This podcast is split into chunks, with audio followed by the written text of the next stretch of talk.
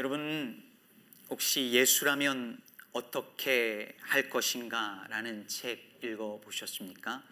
원제는 In His Step이고 부제가 What Would Jesus Do?입니다.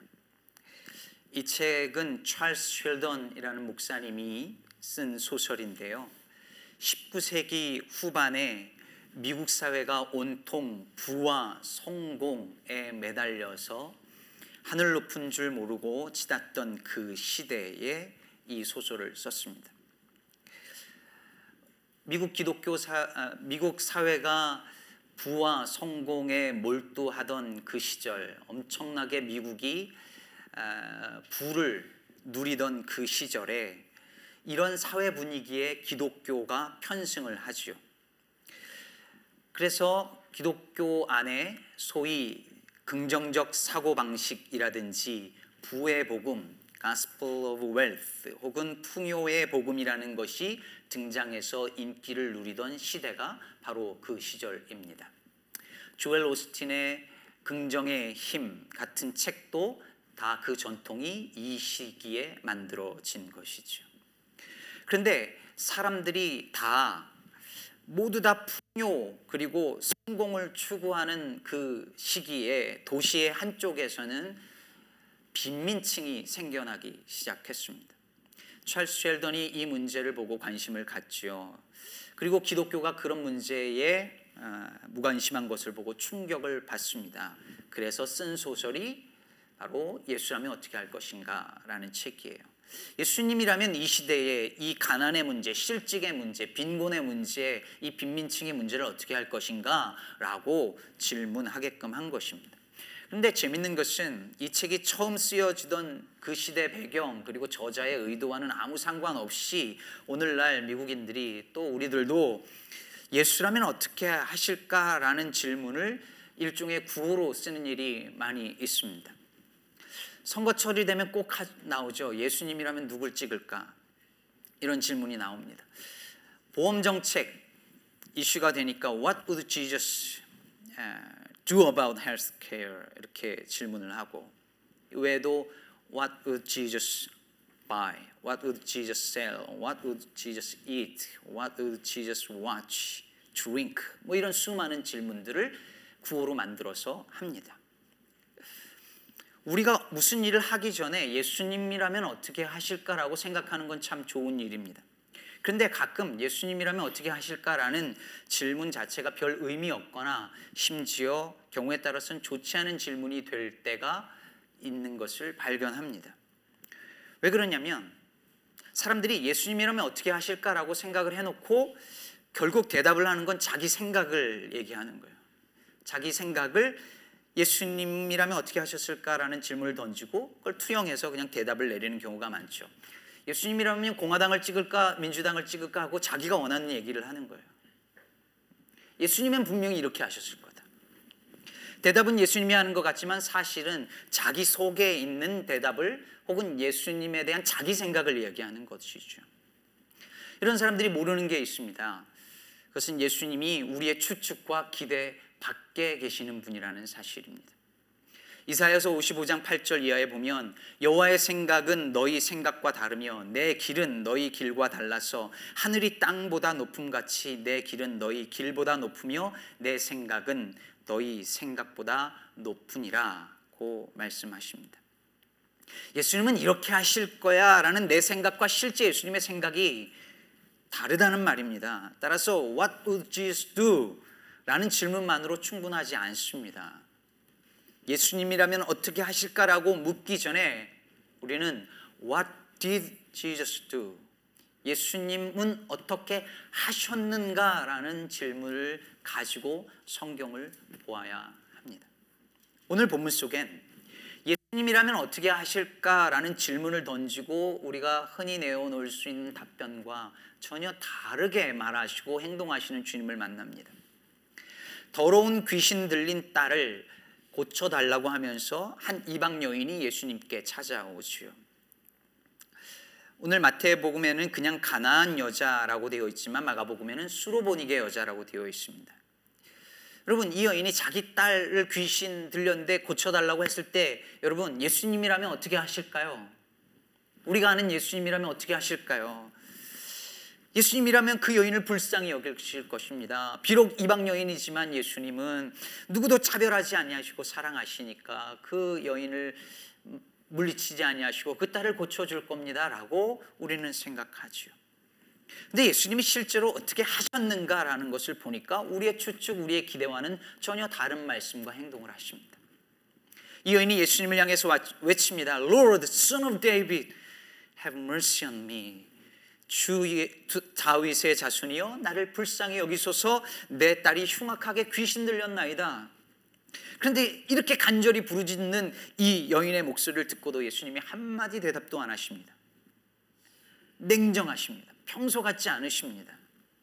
그리고 정말 예수님 만나 싶을 정도로 매정하게 대하시는데 이렇게 말씀을 한 말씀 아, 하십니다. 나는 이스라엘 집에 잃어버린 양 외에는 다른 데로 보내심을 받지 아니하였노라.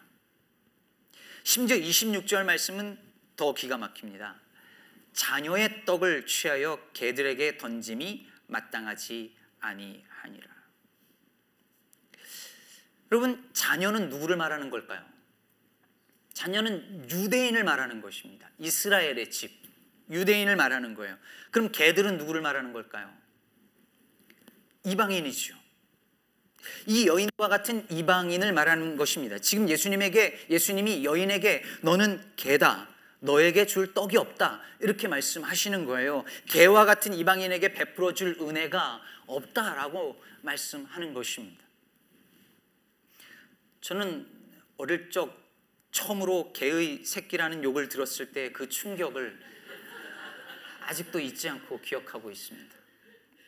가만히 생각해 보니 개의 새끼면 우리 어머니 아버지가 개란 얘기더라고요. 그래서 얼마나 화가 나든지 그 욕한 친구와 피 터지게 싸운 기억이 있습니다. 한국 사람들은 물론이고 유대인들에게도 개에 비유하는 것은 모독이었습니다. 욕이었습니다. 그런데 어떻게 주님이 이럴 수 있으실까요? 가난하고 핍박받는 자들을 언제나 사랑하셨던 예수님께서 어떻게 이런 말씀을 하실 수 있을까요? 부자와 가난한 자를 차별하지 않으셨던 예수님께서 어떻게 유대인과 이방인을 이렇게 차별하는 말씀을 하실 수 있는 걸까요? 당시 유대인들은 자기들만이 하나님께서 선택하신 민족이라는 그런 우월 의식을 가지고 다른 이방인들은 다 개와 같이 취급했는데 그럼 예수님도 그런 유대인들의 사고 방식을 그대로 가지고 계신다는 말일까요? 오늘 본문 속의 예수님은 우리가 아는 예수님과 너무 다릅니다. 예수님이라면 어떻게 하실까라고 대답하고 우리가 생각하는 말하는 그분과 다릅니다. 이걸 어떻게 이해해야 할까요? 우리는 먼저 예수님께서 이 여인의 믿음을 시험하신 것이다 라고 볼 수 있을 것입니다. 이런 모욕을 당하고도 견딜 만한 믿음이 있는가 시험하시라는 거죠. 이런 관점에서 보면 이 여인은 27절에서 주여 옳습니다마는 상 아래 개들도 아이들이 먹던 부스러기를 먹나이다 라고 대답한 건 그 시험을 잘 통과한 것이라고 볼 수 있죠. 물론 이렇게 볼 수 있습니다. 하지만 저는 그런 해석이 뭔가 불편하고 또 석연치가 않습니다. 이연이 만약에 유대인이었다면 오케이, 그럴 수 있습니다. 그러나 이방 여인에게 믿음을 시험한다는 게 여러분 좀 이상하지 않습니까? 만일 평소에 예수 안 믿고 교회 안 다니던 어떤 분이 저에게 문제가 있어서 찾아왔는데 제가 믿음을 테스트한다고 나는 개에게 줄 떡이 없습니다. 라고 말하면 어떻게 될까요? 그래, 너 한번 개한테 물려봐라. 그러면서 엄청 제가 맞을지도 모르겠습니다. 저는 예수님께서 유대인이 아니라 이방인에게 믿음을 테스트했다. 그래서 이렇게 말씀하셨다라고 보는 것이 그럴 수도 있겠지만 그보다 예수님께서 이 여인과의 대화를 통해서 그 주변 사람들에게 무언가를 보여주시고 말씀하고자 하지 않으셨나라는 생각을 합니다. 왜냐하면 예수님은 특히 마태복음에서는 더한데요. 기적을 행할 때 그 기적 자체보다 기적을 통해서 언제나 그 주변에 있는 사람들, 제자들 혹은 거기에 있던 종교 지도자들에게 중요한 메시지를 언제나 가르쳐 주고자 하셨습니다. 그게 기적을 행하는 어, 이유였습니다. 그렇다면 이 사건을 통해서 예수님이 보여주시려고 하신 그것, 그 메시지는 무엇이었을까요? 오늘 본문 이 사건 바로 앞에 보면 예수님께서 제자 몇 사람이 손을 씻지 않고 어, 떡을 먹게 되는데 예수님의 제자들이 손을 씻지 않고 떡을 먹는 정결법을 어긴 거죠 말하자면 그걸 보면서 바리새인과 서기관들이 예수님을 책망하는 장면이 오늘 본문 앞에 나옵니다. 아니 당신의 제자들은 유대인이면서 어떻게 이방인들처럼 더럽게 부정하게 손을 씻지 않고 음식을 먹습니까? 라고 책망하니까 예수님이 뭐라고 대답하십니까? 예수님의 대답의 요지는 이런 거죠. 너희는 겉만 깨끗하면 사람이 깨끗하게 되는 줄 아느냐? 밖에서 사람에게 들어가는 것이 사람을 더럽게 하는 것이 아니라 사람 마음 속에서 나오는 그것이 사람을 더럽게 하느니라 라고 말씀하십니다. 너희가 유대인이라는 신분으로 그 겉으로 깨끗한 척하지만 너희 안에 가장 더러운 것들이 안에 있지 않느냐라는 것을 말씀하신 거예요. 그리고 예수님께서 그 유대인들이 그토록 더럽게 여기는 이방인들이 있는 지역 두로와 시돈이라는 곳으로 들어가십니다. 그리고 그 이방 여인과의 이 대화를 통해서 바로 예수님께서 그 하셨던 그 말씀들의 실예를 드러내 보여 주십니다. 이 가나안 여인은 이 스로보닉의 여인은 겉으로 볼 때 유대인의 관점에서 볼 때 더러운 죄인이었습니다. 하지만 이 여인의 마음 속에는 그 어떤 탐욕도 악함도 속임도 없었습니다. 오직 자기의 딸이 치유받기를 바라는 그 마음 하나뿐이었습니다. 개 취급을 당했다고 화를 내며 욕하고 돌아갈 수도 없었습니다. 왜요? 마음이 가난했으니까요. 그저 부스러기 같은 은혜라도 감사히 받겠다는 그 마음에 가난함이 있었고 줄이고 목마른 마음이 있었습니다. 반면에 유대인은 반면에 유대인들은 마음이 가난하지 않았습니다. 그들은 어떤 사람들이었냐면 떡 한 덩이를 받고도 많은 떡을 받고도 아버지께 그 떡을 받고도 배부른 줄 모르고 감사할 줄 모르는 자녀들과 같았습니다. 그런데 하나님의 택한 자녀로서 그 많은 축복과 은혜를 받고도 그들은 만족함이 없었고 감사함이 없었습니다. 구원받는 것이 당연하고 축복받는 것이 당연하다고 여겼습니다. 목마름이 없었고 배고픔이 없었고 그 안에 탐욕과 교만만이 가득했습니다. 예수님께서는 오늘 이 이방 여인의 고백을 통하여서 유대인들의 이 완악한 마음을 드러내십니다. 부스러기 같은 은혜라도 감사함으로 부하는 이 여인의 마음의 가난함과 정결함을 보여주십니다. 그리고 그 자리에 있던 유대인들에게 그리고 이 마태복음의 이 본문을 읽고 있는 초대교회 성도들에게 그리고 여기 있는 우리들에게 묻고 계시는 것입니다. 너희에게 이 여인 같은 마음이 있느냐? 너희는 부스러기에도 자족하고 감사할 수 있는 마음이 있느냐? 오늘 예배 가운데 나와 있는 우리들에게 주께서 물으십니다. 너는 어떤 마음으로 예배에 나와 있느냐? 설교자들이 종종 하는 표현이 있, 있습니다. 오늘 설교 죽 썼다. 집에 가서 주일 저녁에 목사들이 이불 킥하게 하는 내가 왜 그랬을까 그렇게 하는 죽순 설교가 있어요. 그런데 정말 신기한 게 뭐냐면요. 제가 목회하면서 경험하는 게 아무리 죽순 설교라도 그 안에서 부스러기를 발견하고 은혜 받는 성도님들이 꼭 있더라는 것입니다. 진짜 꼭 있더라고요. 저는 그게 너무 신기했습니다.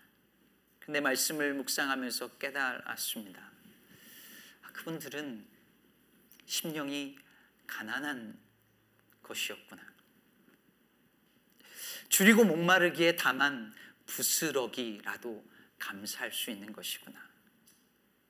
그리고 이미 너무 많은 말씀의 떡, 은혜의 떡을 먹고 배가 불러서 이제는 부스러기 따위에는 감사할 줄 모르는 만족하지 못하는 제 모습도 보게 되었습니다. 제 마음이 가난할 때 부스러기 같은 작은 것에도 감사할 수 있었습니다. 처음 미국 오던 날 기숙사 그 돌바닥에 담요 한 장 깔고 지금도 생각할 때마다 회개하는 그 대한항공 담요 그 한 장 깔고 자면서 그래도 감사했었는데 지금은 저희 집에 제 저와 제 아내 침대, 우리 아들 딸 다 침대 세 개나 이제 있어요. 그런데도 침대 때문에 감사하지 못합니다. 이미 부스러기로는 만족할 수 없게 되었기 때문이죠. 유학생활 시작하고 5년 동안 제 소원이 뭐였냐면 베스트업에 누워보는 거였습니다.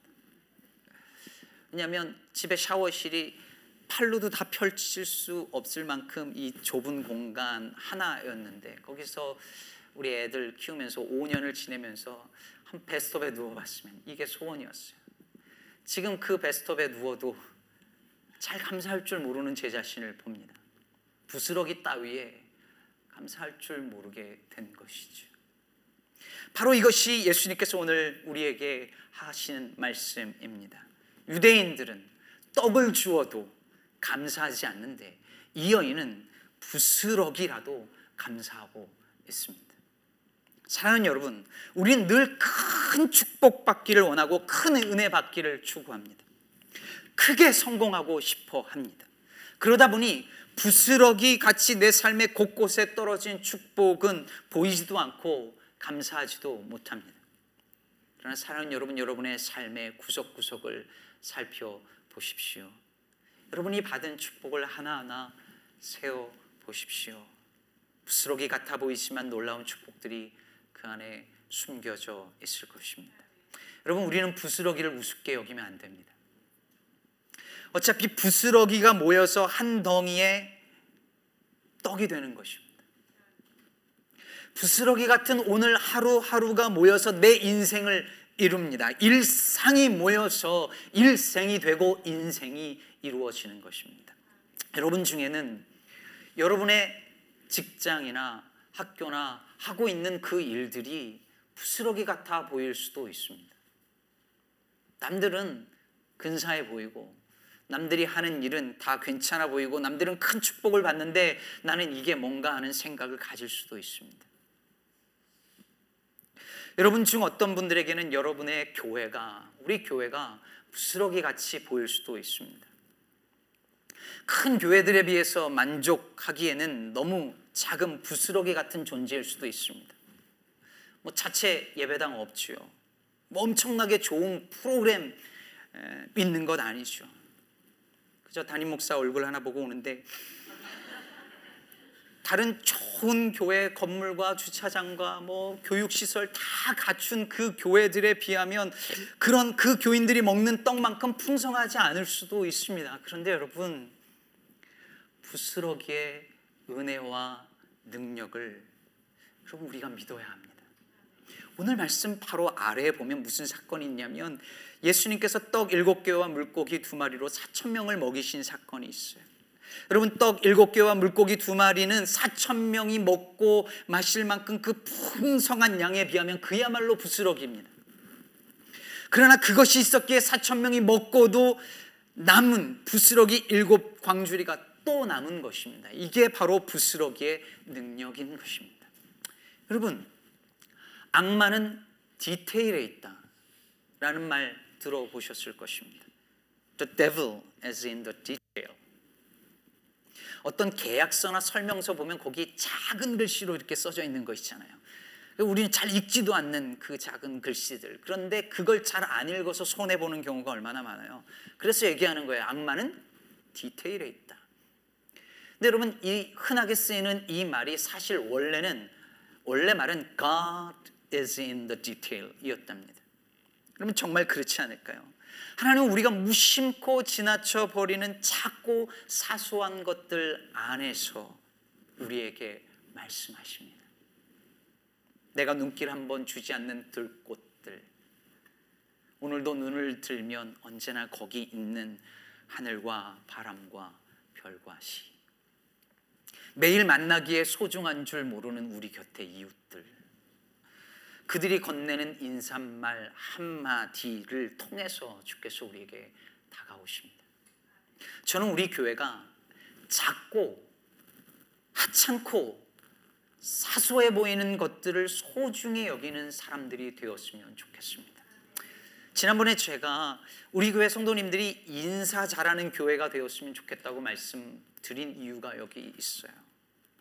누군가를 보고 눈을 맞추는 것, 미소를 짓는 것, 고개를 숙여 인사하는 것, 한 주간 잘 지내셨어요? 반가워요? 말 한마디 건네는 것, 손을 잡아 악수하는 것, 조금 더 하면 허가 한번 하는 것. 정말 작고 사소한 일이죠. 그러나 이 작고 부스러기 같은 행동이 사람의 마음을 따뜻하게 합니다. 교회의 온기가 느껴지게 만드는 아주 작은 것들이죠. 우리는 종종 예배를 통해서 큰 감동, 감격이 있는 은혜 받기를 원해요. 불 같은 성령이 임하기를 바라고요. 폭포수 같은 은혜가 떨어지기를 바래요. 하지만 여러분 매일 하루에 조금씩 읽고 묵상하는 단 몇 구절의 말씀들이 비록 작고 사소한 듯 보이지만 사실은 바로 그 부스러기 같은 말씀들이 우리를 살리고 내 영혼을 먹이는 것입니다. 우리 교회에서 한동안 환경 보호를 위한 몇 가지 실천을 했었다고 들었습니다. 일회용 용품을 줄이고 텀블러 머그컵 가져오고. 근데 저도 경험상 아는데 이런 게 잘 안 돼요. 하다 맙니다. 어떤 마음이 드냐면 뭐 이런 거 하나 한다고 뭐 박히겠어. 이런 마음이 우리 안에 들죠. 그릇 닦느냐고 물과 세제가 더 들어간다는 주장도 들립니다. 하지만 여러분, 자기가 할 수 있는 그 작은 일 하나하나를 우리 서로가 하다 보면 조금이라도 바뀌지 않을까요? 어차피 해도 안 된다면서 하나도 안 하기보다는 그 하나라도 해내는 사람들이 하나하나 하나 모여서 세상을 바꾸는 것입니다. 여러분 역사를 보세요. 언제나 세상을 바꾸는 건 크고 강한 권력이 아니라 작고 힘없는 부스러기 같은 사람들이었습니다. 권력자들이 무시하고 깔보는 그 작고 힘없는 백성들이 세상을 바꾸는 주역들이었습니다. 어제가 5.18 39주년이었는데 그때도 악한 권력들에 맞서 싸운 부스러기 같은 민초들이 있었고 지금도 양심 선언을 하는 한두 명의 사람들이 있어서 진실에 더 가까워져 가고 있는 것입니다. 그러니 여러분, 부스러기 같은 한 사람이 얼마나 소중한지 모릅니다. 하나님께서 우리 곁에 두신 그 사람들, 그 사람들을 소중하게 여겨야 할 이유가 여기에 있습니다. 내가 늘 보면서도 만나면서도 감사할 줄 모르고 존귀하게 여기지 않는 때로는 무시하는 그 사람들이 바로 여러분의 영혼을 위하여서 하나님께서 곁에 두신 부스러기 은혜 아닐까요? 젊은 목회자들이 종종 하는 착각이 있습니다. 곁에서 이런 말들을 해요. 목회자를 죽이는 말인데요. 아, 우리 전사님은 이런 작은 교회에서 썩을 뿐이 아닌데. 우리 목사님이 이런 작은 교회에 있을 뿐이 아닌데. 이런 얘기를 자꾸 듣다 보면 정말 자기가 그런 줄 착각합니다. 저도 예전에 그런 착각을 한 적이 있었던 것 같아요. 근데 여러분, 교인들도 그렇습니다. 내 진가를 알아주는 더 좋은 교회, 더 좋은 성도들이 있을 거라고 착각합니다. 그러나 여러분 지금 내 곁에 있는 사람들을 사랑하고 소중히 여기지 못하는 목회자, 성도들은 그 어디서도 좋은 교회를 만날 수 없습니다. 내 곁에 있는 사람들 안에서 하나님의 형상을 보고 사랑하고 섬기는 사람들이 좋은 성도가 되고 좋은 교회를 만들어 나가는 것입니다. 여러분들도 잘 아는 짧은 시인데요. 장석주 시인의 대추 한 알이라는 시가 있죠. 대추 한알. 적에 저절로 붉어질 리는 없다. 저 안에 태풍 몇 개, 저 안에 천둥 몇 개, 저 안에 벼락 몇 개. 적에 저 혼자 둥그러질 리는 없다. 저 안에 무설이 내리는 몇 밤, 저 안에 땡볕 두어 달, 저 안에 초승달 몇 낮. 여러분 작은 대추 한 알에 태풍과 천둥과 벼락이 담겨 있는 것처럼 우리의 부스러기 같은 하루 안에 일생이 담기고 인생이 담기고 아니 영원히 담겨져 있는 거예요.